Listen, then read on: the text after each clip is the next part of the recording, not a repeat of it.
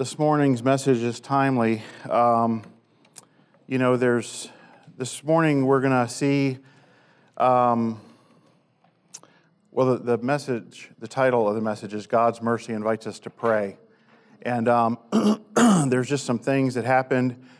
If you all saw on Facebook that uh, uh, Dave Welch posted that um, uh, his company is letting the, all the developers go, and so um, he's going to have to try to find a new job here. And you know that's right in the middle of them having had put a contract on the house, and um, so um, and then here we are praying for the situation this morning, and um, but there's so many things that we we need to pray for and honestly, in preparing this message, I was deeply convicted.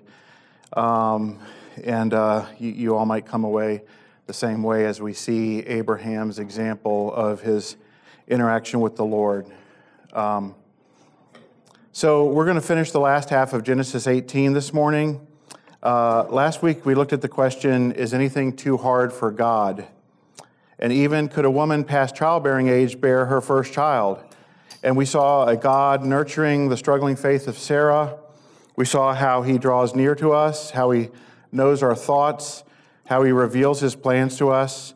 We saw how God persisted in drawing us to faith, and he knows that we're frail people. He knows that we struggle, and particularly how we struggle when he makes promises or declares things that are beyond our understanding.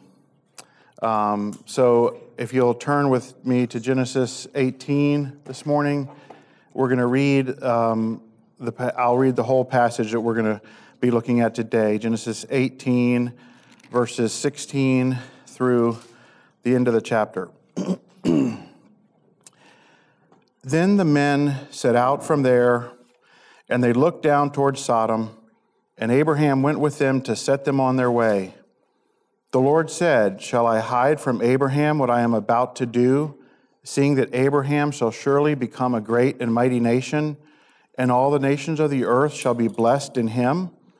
For I have chosen him that he may command his children and his household after him to keep the way of the Lord by doing righteousness and justice, so that the Lord may bring to Abraham what he has promised him. Then the Lord said, Because the outcry against Sodom and Gomorrah is great, and their sin is very grave, I will go down to see whether they have done altogether according to the outcry that has come to me. And if not, I will know. So the men turned from there and went toward Sodom. But Abraham still stood before the Lord. Then Abraham drew near and said, Will you indeed sweep away the righteous with the wicked? Suppose there are fifty righteous within the city. Will you then sweep away the place and not spare it for the fifty righteous who are in it? Far be it from you to do such a thing, to put the righteous to death with the wicked, so that the righteous fare as the wicked. Far be that from you. Shall not the judge of all the earth do what is just? And the Lord said, If I find at Sodom fifty righteous in the city, I will spare the whole place for their sake. Abraham answered and said, Behold, I have undertaken to speak to the Lord, I who am but dust and ashes. Suppose five of the fifty righteous are lacking. Will you destroy the whole city for lack of five? And he said, I will not destroy it if I find forty five there. Again he spoke to him and said, Suppose forty are found there. He answered, For the sake of forty, I will not do it. Then he said, Oh, let not the Lord be angry, and I will speak. Suppose thirty are found there. He answered, I will not do it if I find thirty there. Abraham said, Behold, I have undertaken to speak to the Lord. Suppose twenty are found there. He answered, For the sake of twenty, I will not destroy it. Then he said, Oh, let not the Lord be angry, and I will speak again, but this once. Suppose ten are found there. He answered, For the sake of ten, I will not destroy it. And the Lord went his way when he had finished speaking to Abraham, and Abraham returned to his place. All of chapter 18 is really about God. It's a portrait um, that displays for us how God interacts with human beings. how he interacts with those whose faith is in him, how he interacts with those who struggle in their faith, how he interacts with those who reject him. And we'll see how this one man who knows God will intercede on behalf of a city. Um, Psalm 103 8 says, The Lord is merciful and gracious, slow to anger, and plenteous in mercy. And um, I took that uh, from the King James Version because I like how it uses the word plenteous in mercy, because that word plenteous just sounds like it sounds really like a word picture to me of what the word, the actual meaning is. The meaning of that word is, is abounding or exceedingly, just, you know, like, like, like when you're, well, more like when I'm like cooking on the stove or something and, and, and leave the lid on or something, and then the pot just starts, water, uh, everything starts overflowing all over the place. But that's, that's the idea is, is God is plenteous in mercy. and it's actually the same word that's used here when it says the outcry against Sodom and Gomorrah is great. It's that same word. Their outcry is great. Excuse me.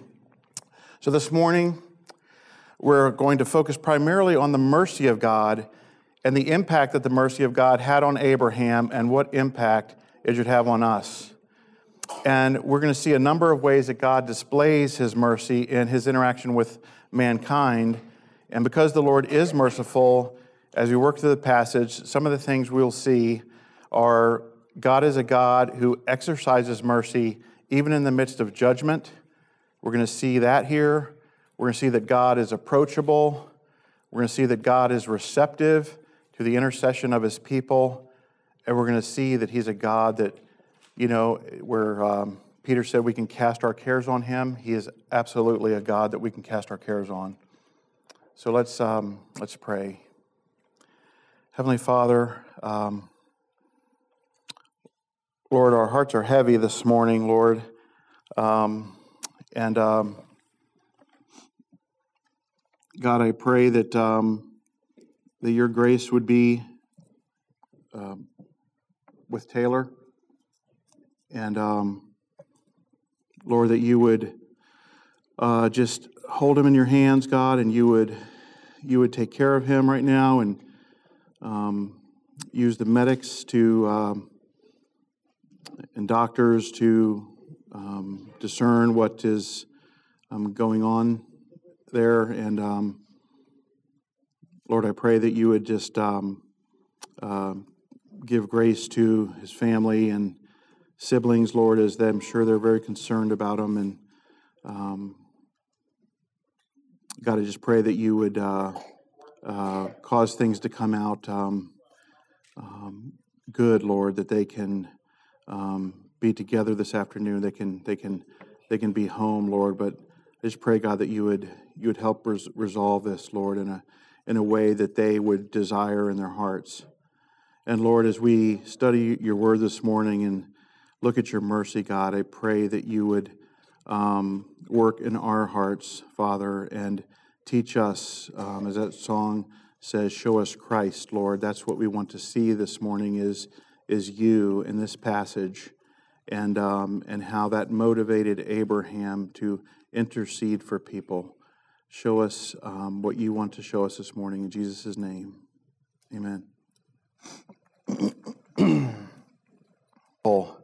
and really, if the Lord weren't merciful, there'd be no point in interceding. There would be no point in just praying what we just prayed if God were not merciful. And he displays his mercy, first of all, by the fact that he talks to man at all. Um, you know, we see in this passage that God came down in human form and he talked with audible voice to Abraham. Um, God talks to man. Um, I just want that to sink in for a moment. Uh, the creator of the universe talks to man. And I think sometimes we take that for granted. Um, you know, in our day and age, we have, everyone here probably has God's words in their lap or on their phone or in some kind of device. And it's, it's, it's so common to us that we forget how extraordinary it really is that God would even bother to talk to man. Um, Hebrews 1 1 through 3 says, Long ago, at many times and in many ways, God spoke to our fathers by the prophets, but in these last days he has spoken to us by his Son, whom he appointed the heir of all things, through whom also he created the world. He is the radiance of the glory of God and the exact imprint of his nature, and he upholds the universe by the word of his power. So God came in human form and spoke to man, not just to Abraham, but for 33 years as Christ walked the earth that's just extraordinary. If we think about that, we might want to just think about that this week and, and praise God for the fact that He, he communicates with man.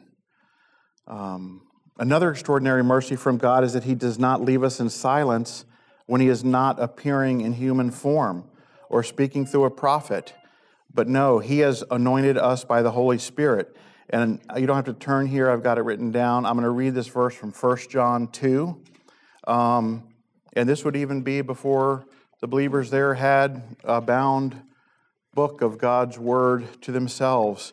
They just passed it around through, through um, sharing with one another what the Lord said to them. But here's what John said in 1 John 2 when he's warning the believers about Antichrist. He says, But you have been anointed by the Holy One, talking about the Holy Spirit, and you all have knowledge. I write to you not because you do not know the truth, but because you know it, and because no lie is of the truth. And skipping forward a few verses, he continues I write these things to you about those who are trying to deceive you, but the anointing that you received from him abides in you, and you have no need that anyone should teach you, but as his anointing teaches you about everything, and is true, and is no lie, just as it has taught you, abide in him. I love that verse. I love that verse that it says um, that you have no need that anyone should teach you. I mean, that's a verse that we need to uh, we need to remember. We need to memorize. Um, someday, if if this country, if we ever get to the point where we have trials and we're put in prison or something where where, you know, we're like, hey, can I take this? And they're like, no, just get in that solitary confinement. The point is, we have the anointing of the Holy Spirit. We have the Holy Spirit in us. We have the Word of God in us. And that is enough. Not only that, but for us, He left us His Word. And as it says in 2 Timothy, all Scripture is breathed out by God and profitable for teaching, for reproof, for correction and for training in righteousness. So here, where God is, well, we'll see that he's, he's commanding Abraham to guide his family in righteousness and justice. In our day and age, we have the very words of God bound here before us, and he says that it's profitable for teaching, for reproof, for correction, and for training in righteousness. And um, that is just a mercy of God for us.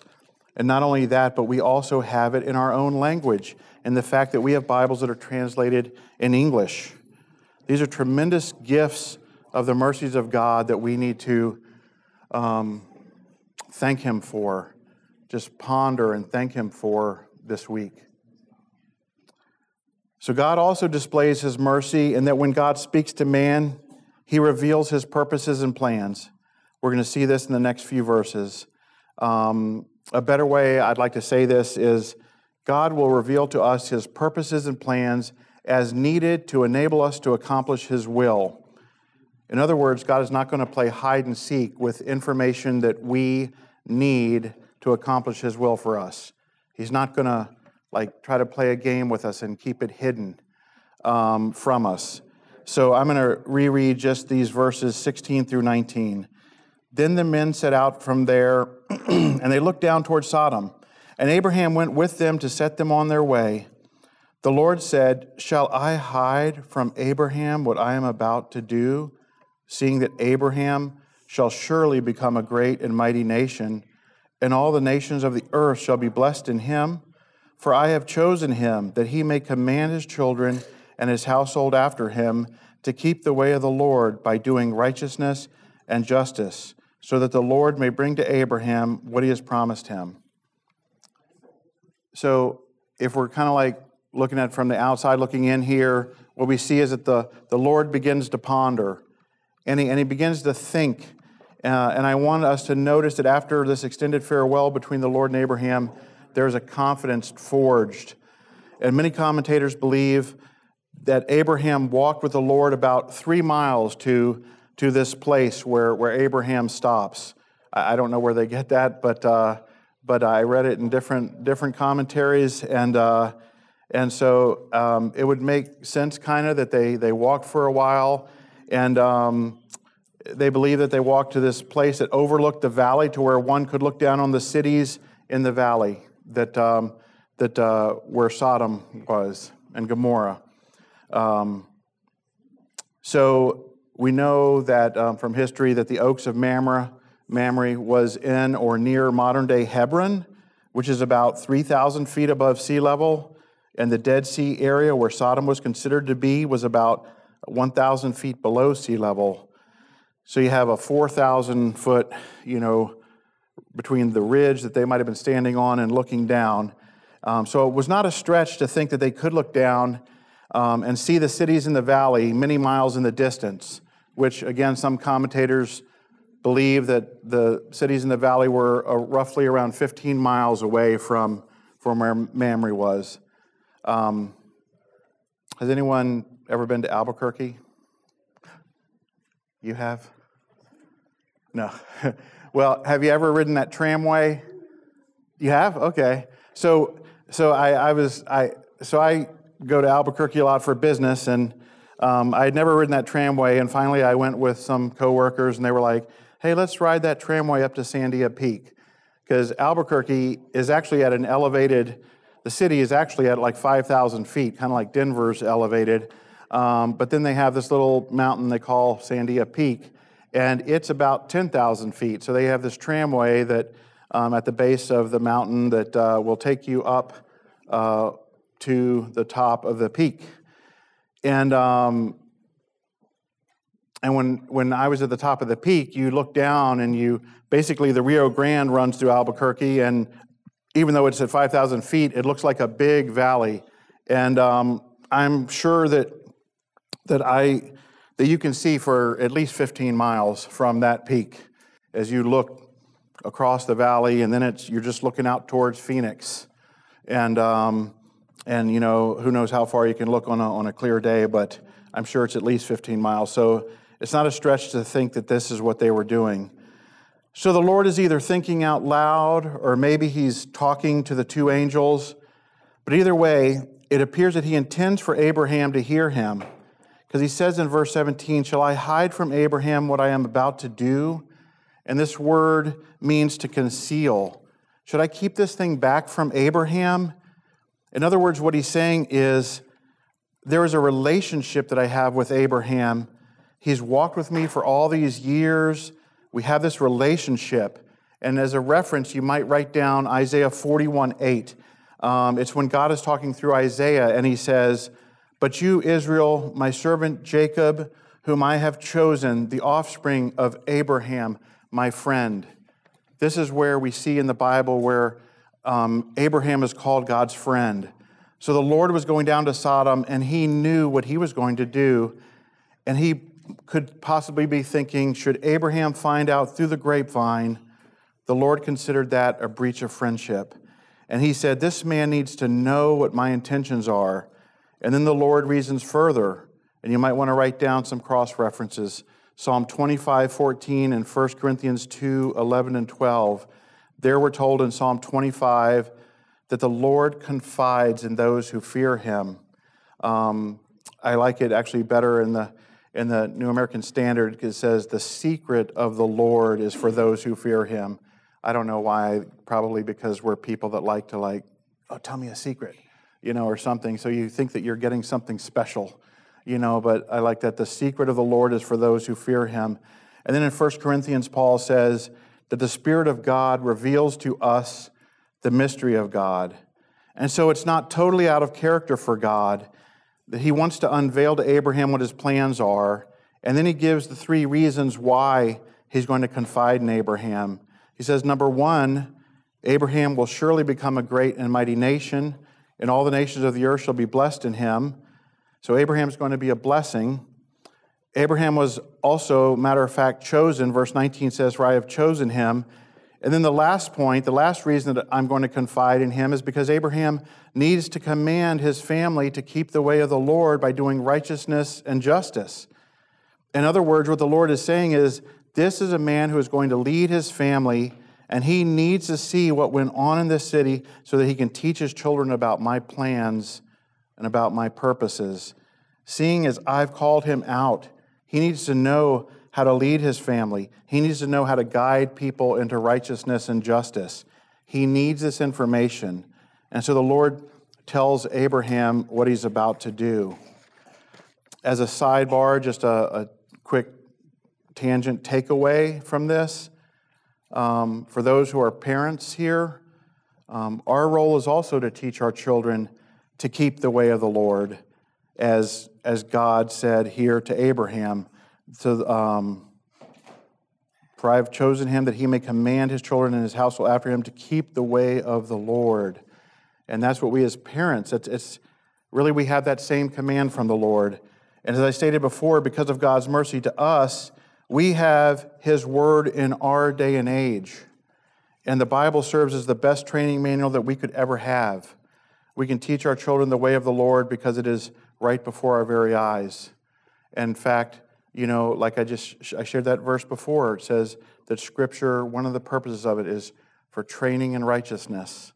So it's a mercy in our time, in our era, era that we have uh, the Word of God to be able to teach our children the way of the Lord.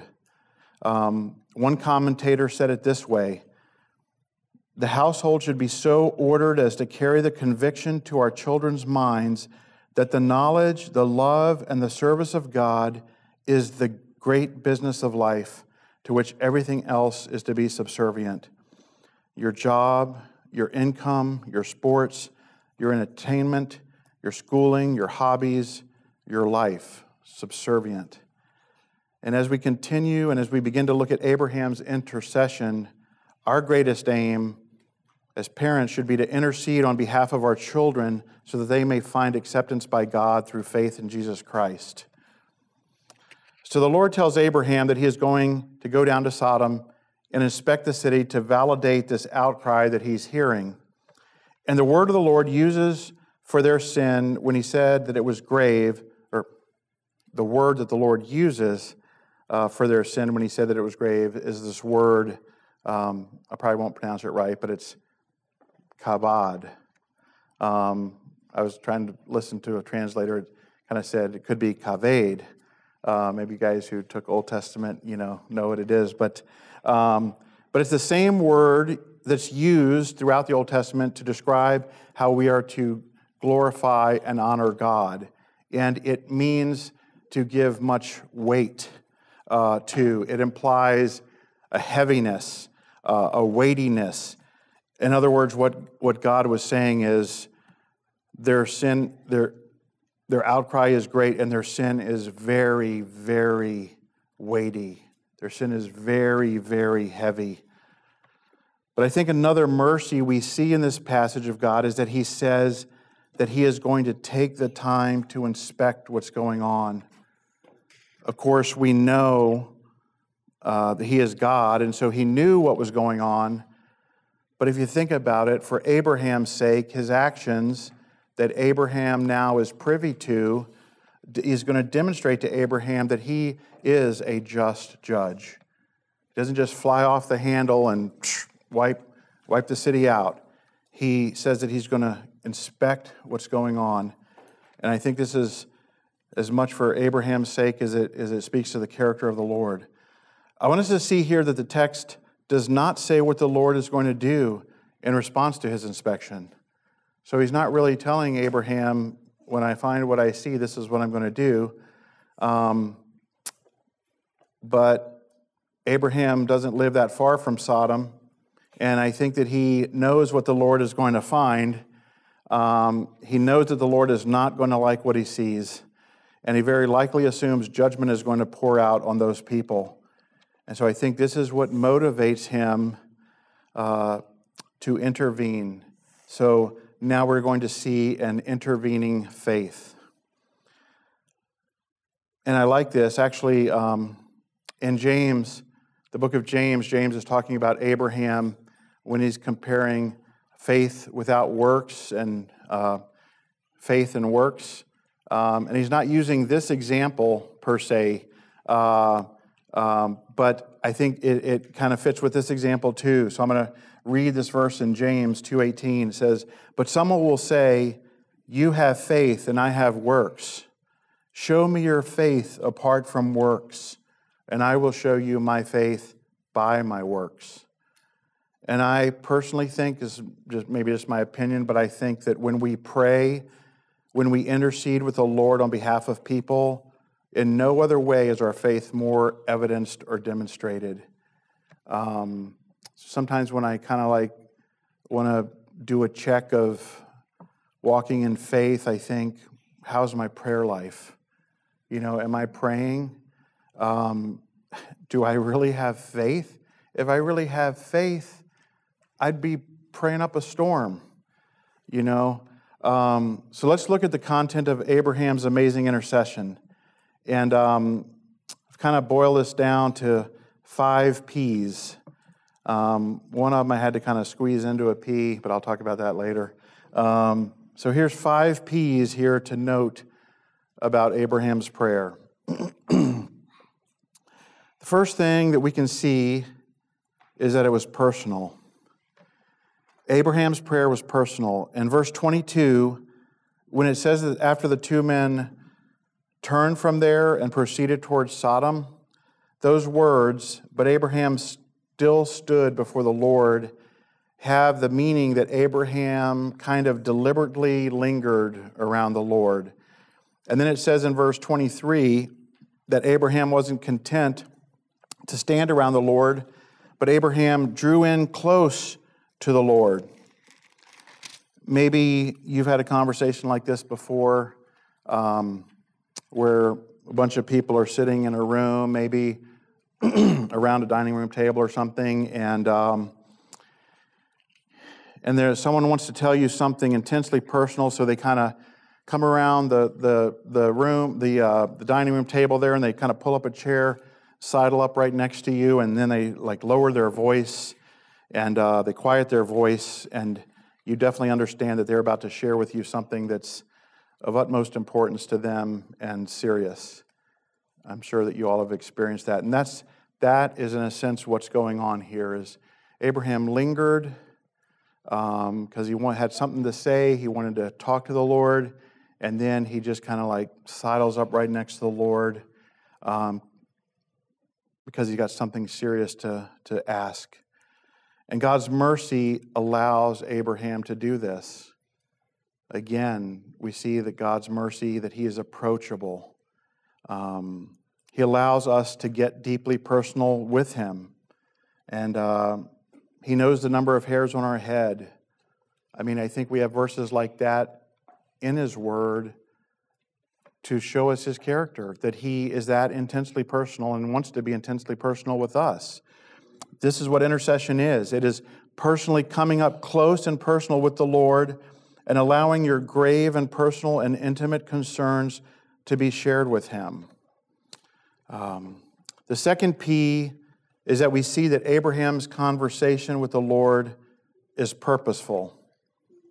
He appeals to the nature of God, he appeals to God's reputation. Um, he asks the Lord Will you indeed sweep away the righteous with the wicked? And then he appeals to God's character twice when he says, Far be it from you to do such a thing. Far be that from you. Abraham is a man that has grown so intimately acquainted with the Lord that he's appealing to the Lord like, Lord, everything I know about you is different than this. And I know what's going to happen. You're going to go down there and find wickedness all over the place. But if you find 50 people that are calling on your name, are you going to wipe them out too? Will not the judge of all the earth do what is just? And I think what we can learn from Abraham's heart here is that he's got this amazing passion for the glory of God. He's concerned for God's glory, he's concerned for God's reputation. And may we have the same passion. As a sidebar here, I find it ironic that people today in our culture look at this incident and, and say that God is unrighteous for judging Sodom. Um, but here in this passage, and I hope that you all are seeing what I'm seeing, but what I see is that he was being so merciful to Sodom uh, that it validates actually the righteousness and justice of God. As we see by the end of Abraham's intercession, God could have spared the city for the sake of 10 righteous people. Um, and I don't know what the population was, um, you know, but 10 was probably a minuscule number compared to the, the whole population. Um, I, um, I want to read um, from Romans 3 21 through 26, because this, this verse, these verses just show um, how just God is and how much God actually cares about being a just God, a God who is righteous and just. So Romans 3 21 through 26. but now the righteousness of God has been manifested apart from the law, although the law and the prophets bear witness to it. The righteousness of God through faith in Jesus Christ for all who believe. For there is no distinction, for all have sinned and fall short of the glory of God, and are justified by his grace as a gift through the redemption that is in Christ Jesus, whom God put forward as a propitiation or a substitute um, by his blood to be received by faith. This was to show God's righteousness because in his divine forbearance he had passed over former sins it was to show his righteousness at the present time so that he might be just and the justifier of the one who has faith in Jesus. I'm not going to say this as, as eloquently as, as John Piper did, but if you get time, there's an article called um, The Just and the Justifier that you can get from the Desiring God website. And the takeaway is that God would not be just if he had not provided a way for mankind to become justified. In other words, he, he created mankind. Um, he knew Adam and Eve would turn away from him. And what he's saying here is he would not be just if he had not provided a way to provide this gift um, for man to become justified. But he does. And the truth is that destruction is not God's desire. And man can be justified with God by accepting the gift of redemption by faith. I think the more that I come to know God, just like Abraham did, um, the more I grow to love him. And um, personally, I think it's because I just become more conscious of my unworthiness and more conscious of how sinful my heart is and um, one of my favorite hymns, uh, I don't know why, it's probably because I just resonate with it, is Come, thou fount of every blessing. And when we get to that, um, those verses that say, prone to wander, Lord, I feel it, prone to leave the God I love, it's just like there's this constant um, pull um, to, to be that person but as I grow in the realization of my sinful heart, I also grow in the realization of how merciful God is and how His grace is like an endless spring. And um, so, most of the time, it's with tears that I finish the verse of that song. It says, Here's my heart, Lord, take and seal it, seal it for thy courts above. Thank God that He is merciful. Thank God that His grace has no end. The third P we see is that Abraham's prayer was persistent. Abraham begins exploring now the deep mercies of God. Um, maybe Abraham was somewhat surprised here by God's answer to his first request of sparing the city for the sake of 50 righteous? And I mean surprise in a good way that God would say yes so easily to the first number he offered up. Um, not surprised in a bad way, um, like the last time that I tried to negotiate buying a used car. Um, here I was, dad, and going to show Troy, like, this is what you do when you buy a car, okay? So learn, son. Um, so I found this car from Greenwood Auto Plaza, this old Toyota Corolla with high mileage, and it was um, on sale for $1,500 on the website. So I said, okay, watch and learn. This is how you do it. So I went to the bank and I got out $1,500 in $100 bills. And um, I walk in there with $1,000 and I say, you know, watch this. You just flash the cash in front of their face and then they just, you know, melt. And uh, so I go in there and I say, hey, I'll give you a $1,000. And I just, you know, kind of fan the money out. Here you go, $1,000 for that.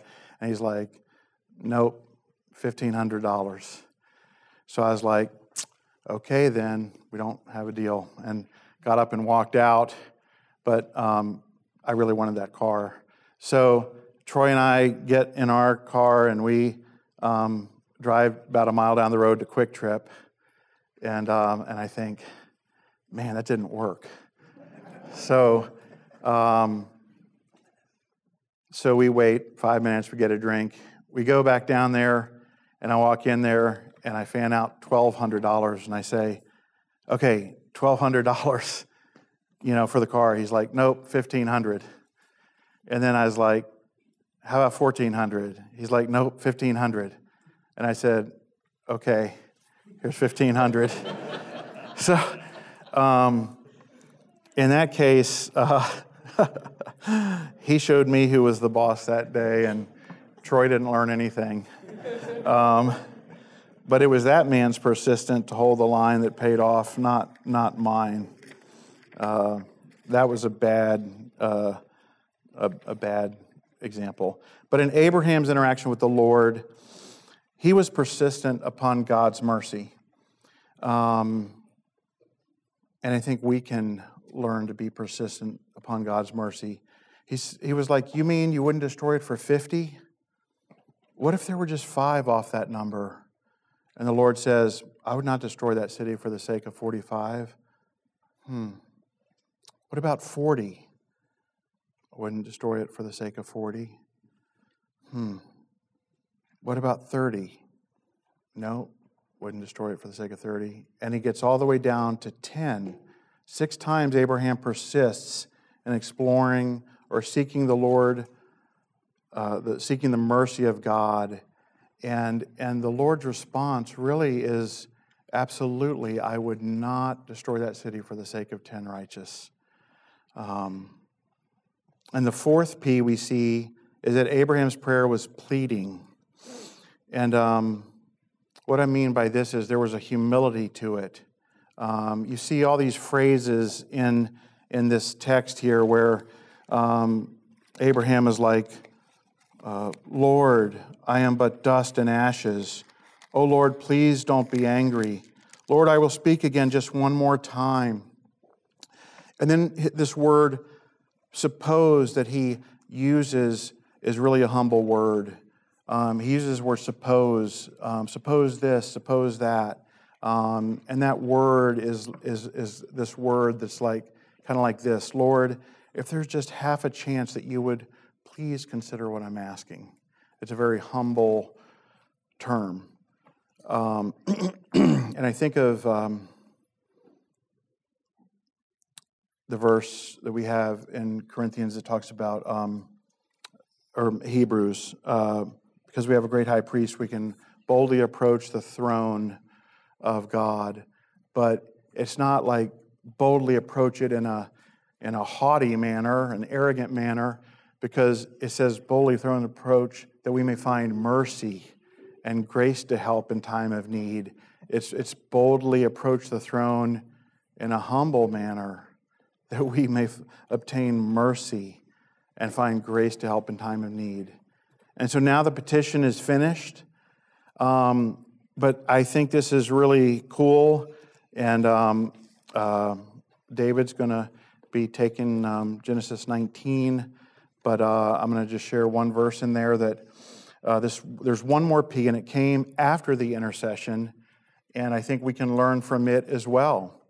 Um, and so I, I, use this word presume. Um, that word, you know, that's the one I was like, well, presume. What's what I'm trying to get at is that Abraham prayed and he is waiting expectantly for an answer. So it's not presume in a bad way, like, oh, I'm presuming upon God. Um, it's more what I'm trying to get at is he's waiting expectantly for an answer.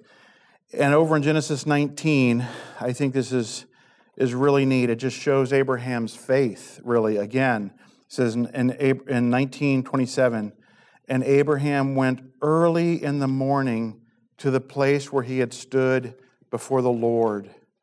And he looked down toward Sodom and Gomorrah and toward all the land of the valley. And he looked, and behold, the smoke of the land went up like the smoke of a furnace. So it was that when God destroyed the cities of the valley, God remembered Abraham and sent Lot out of the midst of the overthrow when he overthrew the cities in which Lot had lived. And, you know, like I said before, commentators think that he might have walked with Abraham about three miles to this overlook. And um, I just think it's neat to think that Abraham he, he interceded and he prayed and he asked the Lord these things. And, and he thought, I'm going to wake up early tomorrow morning. I'm going to run down to that spot and I'm just going to watch and see what the Lord's going to do. Um, I don't think we have really a record in the Bible of maybe it, it is there. Maybe we'll find it uh, coming up in the chapters ahead. But I don't I don't re- recall where Abraham ever learns that Lot was saved um, from this, but I hope he did. I hope that Abraham did um, learn through the grapevine, or or maybe Lot's family came and visited him, or something that uh, that Lot was saved through this incident. Um, but may we, when we pray, have that same sense of expectancy that Abraham had.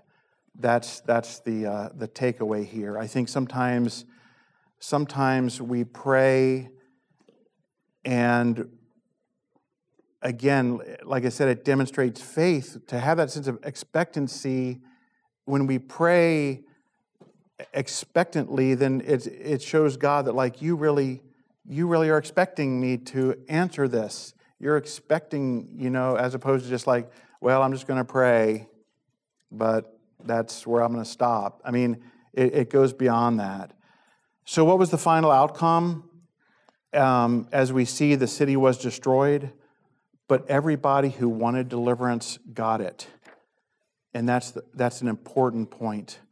Um, everyone who wanted deliverance in that city received deliverance. Um,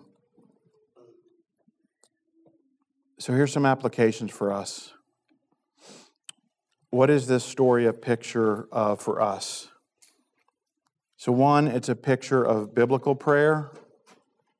Um, this is biblical prayer of the righteous for the righteous. Abraham was praying for the sake of the righteous. Um, here's some other verses that you could look up um, about praying for the righteous Psalm 34, 15 through 18, James 5, 16, Colossians 1, 9 through 12. We see how Paul prays for the righteous people in Colossae but also this is um, a picture of prayer for sinners, for, for unbelievers. In Philemon 1 6 and in 1 Timothy 2 1 through 4, Paul is urging us to pray for the success of the gospel among unbelievers. And God's heart for the unbelieving is so far beyond what we could know.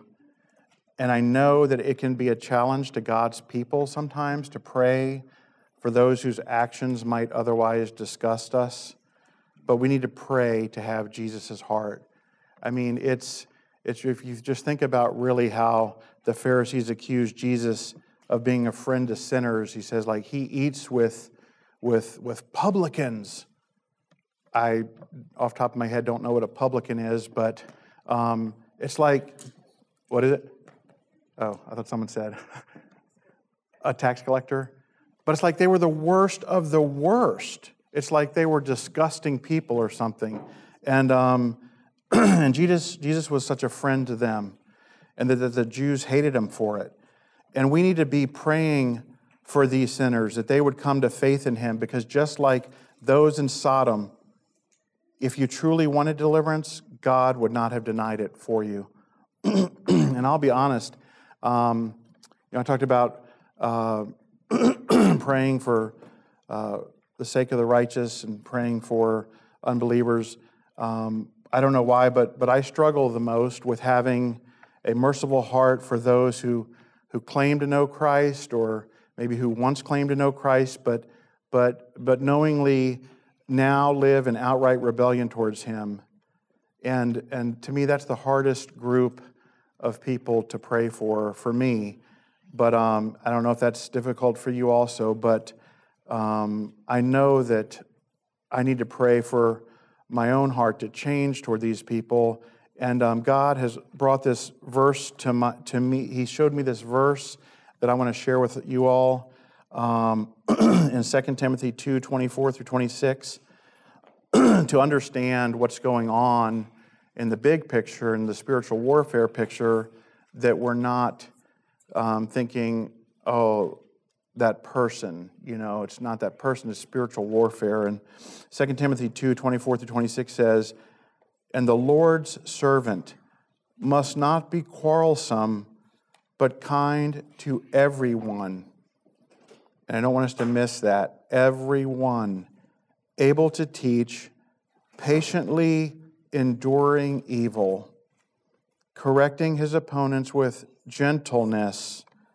God may perhaps grant them repentance leading to a knowledge of the truth, and they may come to their senses and escape from the snare of the devil after being captured by him to do his will. So, this is, we can intercede for people um, that, that um, God would grant them repentance leading to a knowledge of the truth, that they may come to their senses and escape from the snare of the devil after being captured by him to do his will. Um, but in the meantime, we must not be quarrelsome, we must not be sarcastic. Um, we must not be arrogant. Um, we must patiently endure evil. And we, if we have anything to say, we must do it with gentleness. And then, last, this story is a picture of Jesus Christ. The Lord looked upon this huge world of ours and thought, Can I spare the world for the sake of the righteous? And do you know how many righteous people in the world he found? None. There were no righteous people here. Romans chapter 3 says there are none righteous, not even one. And so the Lord Jesus Christ became that one. He took on flesh, he came to this earth, he lived an utterly perfect, righteous life so that then God could look out on the earth and say, I'm going to spare people for the sake of my righteous one. And everyone who truly wants to be delivered will be. If you remember Nineveh, kind of in contrast to Sodom, it was a wicked city also, but when given the opportunity to repent, it did, and it was not destroyed. Matthew 24, 46 says, Blessed is that servant whom his master will find so doing when he comes. So let us go from here today committing to intercede for believers and unbelievers alike until the Lord returns. And may we marvel at the goodness and the mercy and the grace of our God to where intercessory prayer would become a norm and a consistent pattern in our walk with the Lord. Let's close in prayer. Heavenly Father, I was just really convicted this week, God, of just seeing, just really seeing your mercy, one, and Abraham's heart for the people, Lord, for the righteous and the unrighteous, Lord. and um, and then doing something about it. and um, speaking to you about it, Lord. And um,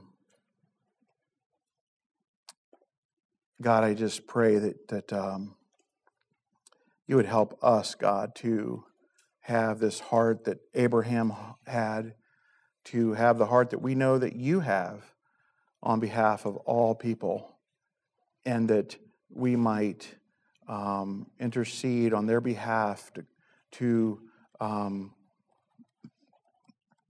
call out for your mercy on their behalf, Lord, because we know that is who you are, that is your character. And Lord, may we just um, may we just take heed to that verse that says to come boldly before your throne that we may um, find mercy and, and grace to help in time of need. And, and we know that there, I mean, we're needy, but there's so many others that we can be praying for that are needy. God, I just pray that you'd um, change us in a way that we would not just be the same people after um, learning about these things, Lord. I pray that I would not be the same person um, after you speaking to me about these things. Lord, I pray that you'd lead our discussion time and that we would learn from one another. In Jesus' name, amen.